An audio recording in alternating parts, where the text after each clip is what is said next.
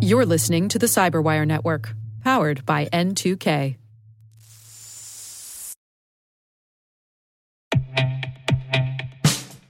And now, a message from Cyberbit. Mastering cybersecurity is like mastering a sport.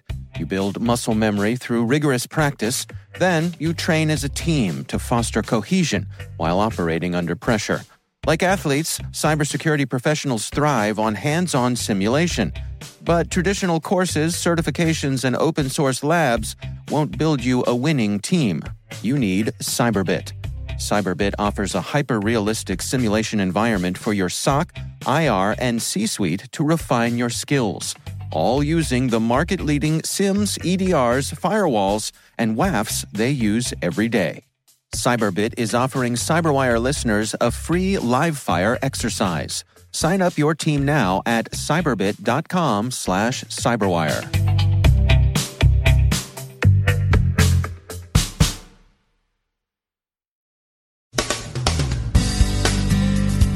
More on the Paradise Papers, where the optics are looking more inferno than paradiso.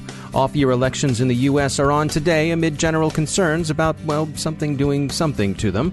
Troll hunting sometimes brings down the wrong targets. Notes on the future of cyber conflict from CyCon 2017. The internet's co inventor says it's time to hold coders accountable for buggy software. And Facebook will keep your naughty selfies off the internet. Promise.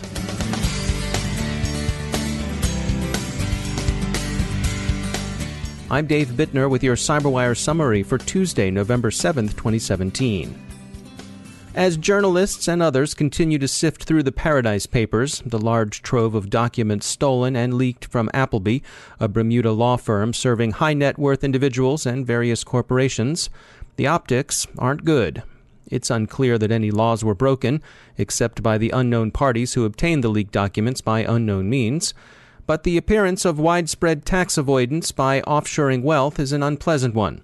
Much comment is drawn by the appearance of prominent public figures the British royal family, the Canadian Prime Minister, various British politicians, and Russian oligarchs, U.S. political figures who evidently had to do with Russian oligarchs, and so on.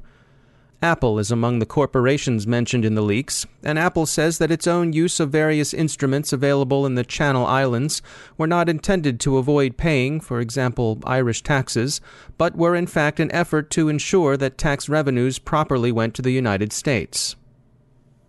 It's election day in most U.S. states.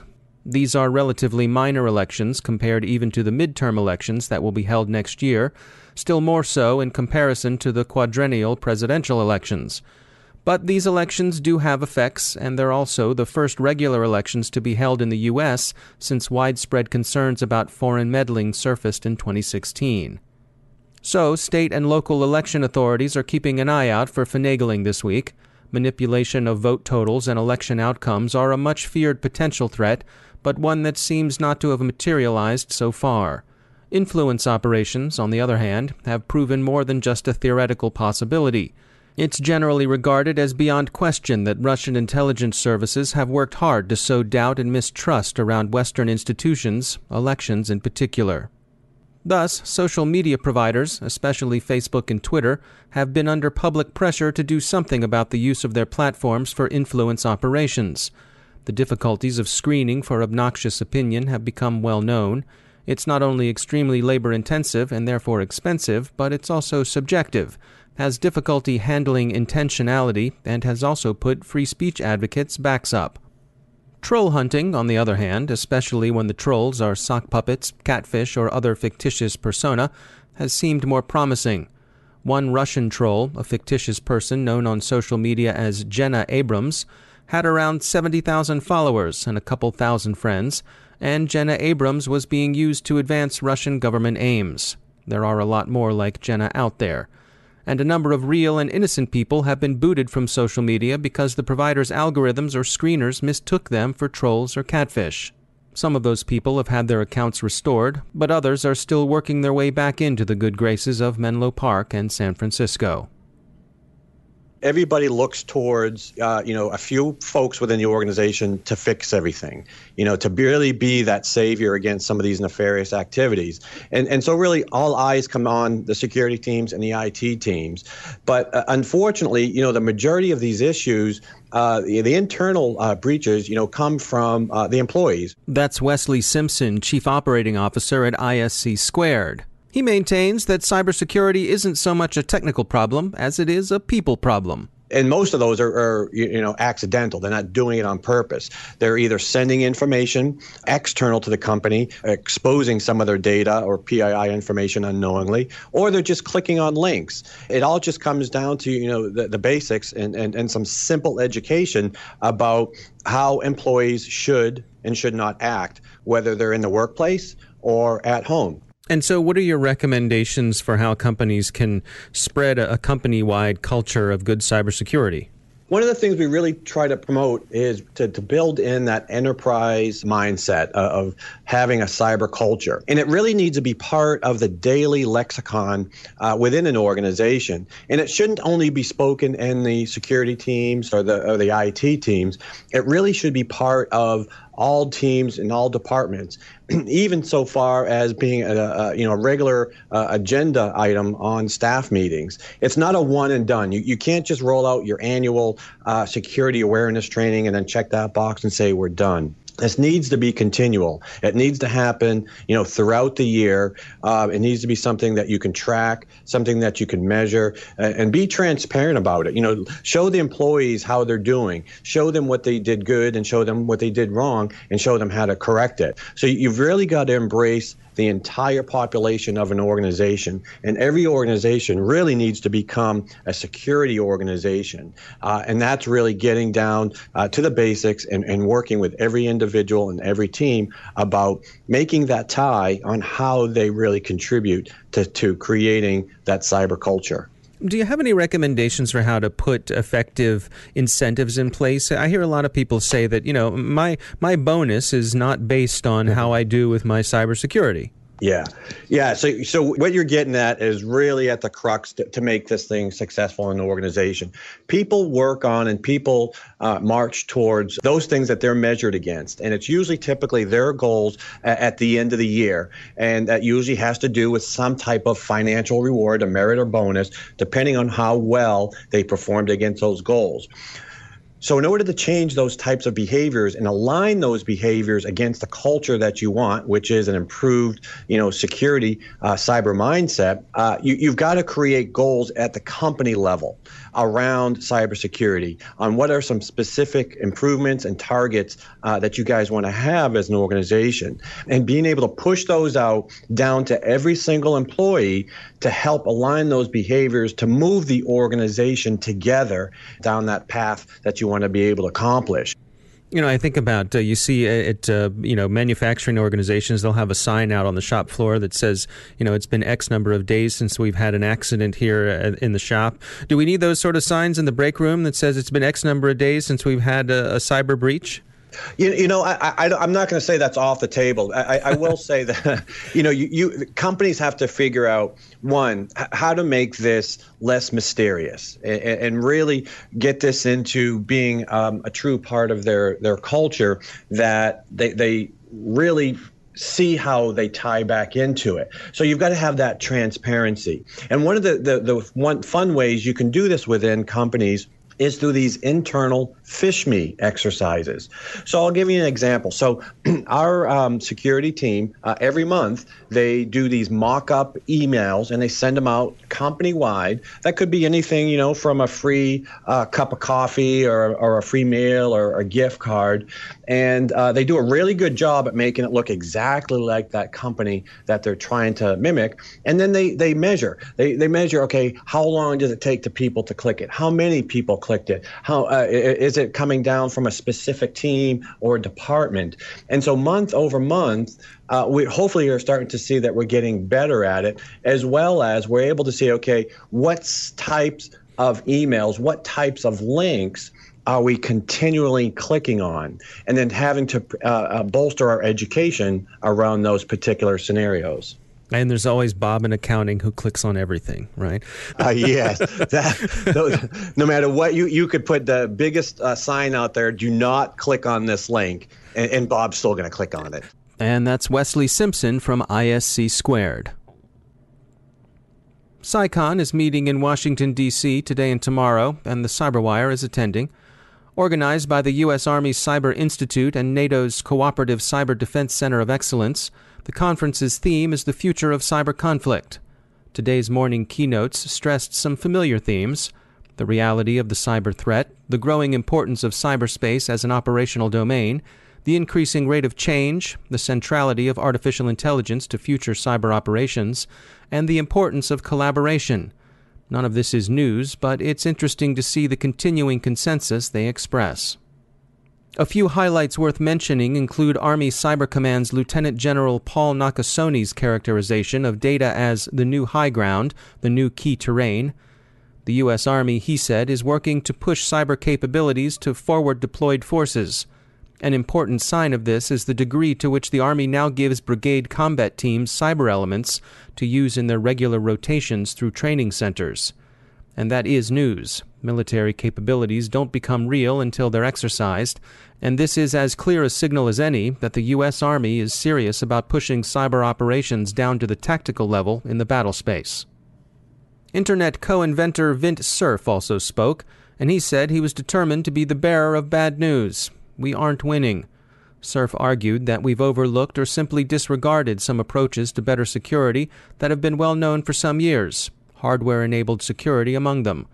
Above all, he sees a quality problem in software and says that we're unlikely to realize serious improvement in safety and security until we begin to impose liability and consequences for bad practices. There must be a price to pay for doing a bad job, is how he summed it up. U.S. Army Chief of Staff General Mark Milley closed the morning session with a historical account of changes in the character of warfare. He thinks we're in the middle of a change comparable to earlier revolutions in the conduct of war. Increased visibility and increased precision are producing increased lethality. The rapid advance in information technology and its swift dissemination into cyberspace as an operational domain have changed, fundamentally, the way we fight and such changes aren't complete until they've produced a fusion of technology, doctrine, organization, and training. We'll have more on CyCon over the course of the week. To turn to other matters, another celebrity, this one described as a professional wrestling diva, has been embarrassed by the posting of saucy pictures to the internet. One might hope that since this is a second occurrence, the celebrity's discomfiture is somewhat attenuated. But this kind of extortion and harassment are a real problem for many. It's often a coarse form of revenge. But Facebook now says it may have a solution. Give Facebook any risque pictures of yourself, and Menlo Park promises to pull them from the internet when it sees them. Well, okay then. But one can't help reflecting that here, as in so many other places, identity management is all. As one of our stringers who thinks about these things says, how will Facebook know the picture is of you, Joe Lunchbucket or Janie Sixpack, and not someone entirely different?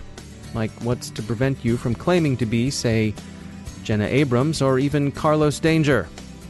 Well, hey, you've got the pictures to prove it, right? Right.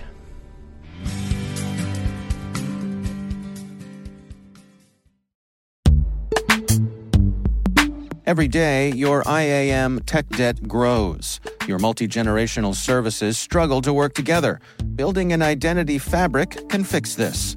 It makes all your identity tooling stronger and allows you to connect any app to any service you want to use with zero coding, zero maintenance, and zero app downtime. Strata's identity orchestration platform separates the identity logic from your applications so you can optimize existing IAM tools and manage them in a single control plane. Now, every vendor, standard, and architecture work together. In short, building your identity fabric means you can secure your non standard apps keep your complex access policies, retire outdated IDPs, and modernize in record time. So build your fabric with Strata Identity and get rid of tech debt for good. Visit strata.io slash cyberwire, share your identity priorities, and receive a pair of AirPods Pro. Offer valid for organizations over 5,000 employees. Connect today at strata.io slash cyberwire.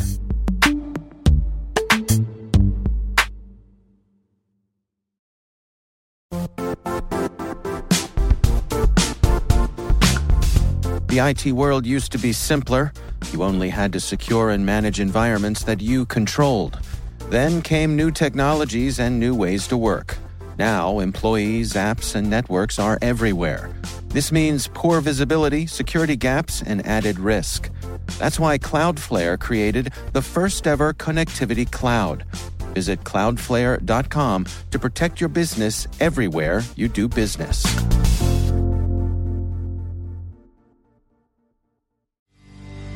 And joining me once again is Emily Wilson. She's the Director of Analysis at Terbium Labs.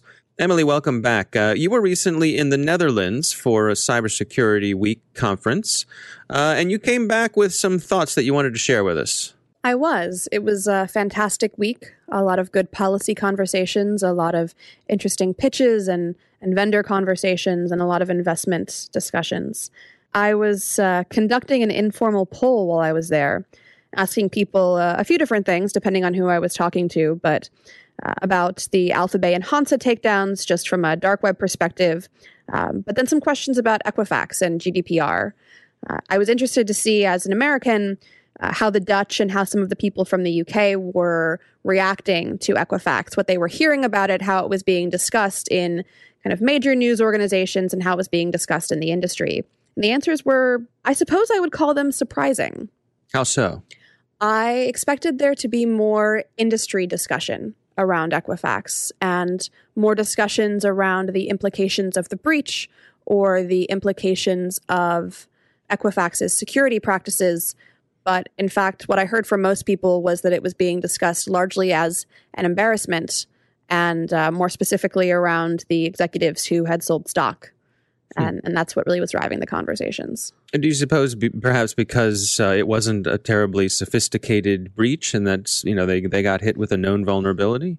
Perhaps. Um, I know that some people that I spoke to from the UK were a little bit more concerned about the potential fallouts, uh, and they were interested to see over time. You know, I think at that point we were still waiting to hear exactly how many people in the UK had been impacted, really people were discussing cybersecurity incidents closer to home, which isn't surprising. Uh, there were a lot of conversations about uh, WannaCry on the, the UK side and, and NotPetya in the Netherlands. How much did you see reflected in your conversations? What I perceive is a real difference in attitudes towards privacy between Europeans and Americans. There's definitely a, a, real difference in attitude toward privacy, both for individuals and also for companies and uh, and definitely at a national level. You know, whether it's discussions around GDPR or using these incidents as an opportunity to evaluate uh, the role of government or where you know investment spending should be directed, whether it's helping businesses, whether it's building up, um, you know, national security infrastructure. Um, definitely different approaches, definitely different concerns. I think it's going to be interesting, uh, obviously, when GDPR kicks in, uh, to see what the global impact's going to be that was one of the questions I was asking while I was there of, you know, again, a number of different people about how people expect GDPR to actually be enforced and how they expect to see it play out over the next, call it, uh, next five years. In particular, you know, I think we all agree that you know some major organization is going to get hit hard with some fines because of you know lack of GDPR compliance. But what is this going to look like for smaller organizations? The general consensus was that uh, no one is going to bankrupt a small company for failure to comply, and that hmm. there's going to be a lot of leeway. But more than one person told me, and I think this isn't a surprise, that they expect to see at least one large organization used to make an example pretty early on after the legislation is in place. Interesting to note as well that uh, the GDPR regulations do not include any jail time, they are all fines they are fines and you know the lack of jail time may be may be nice but the fines are not small at least not as currently outlined. No it's a good point. All right emily wilson thanks for joining us.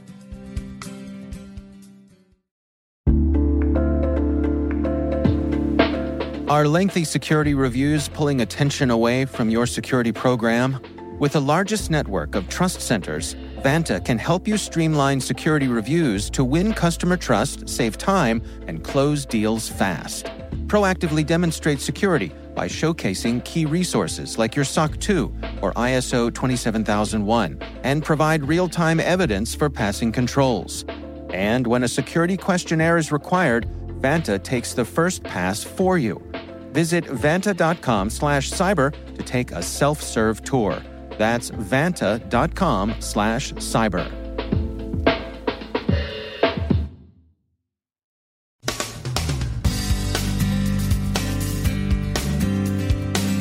And that's the Cyberwire. We are proudly produced in Maryland by our talented team of editors and producers. I'm Dave Bittner. Thanks for listening.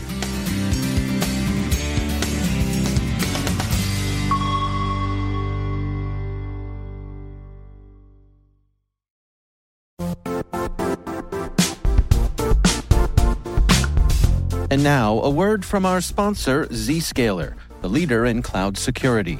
Cyber attackers are using AI in creative ways to compromise users and breach organizations. In a security landscape where you must fight AI with AI, the best AI protection comes from having the best data. Zscaler has extended its zero trust architecture with powerful AI engines that are trained and tuned by 500 trillion daily signals. Learn more about Zscaler Zero Trust Plus AI to prevent ransomware and AI attacks. Experience your world secured. Visit zscaler.com slash zero trust AI.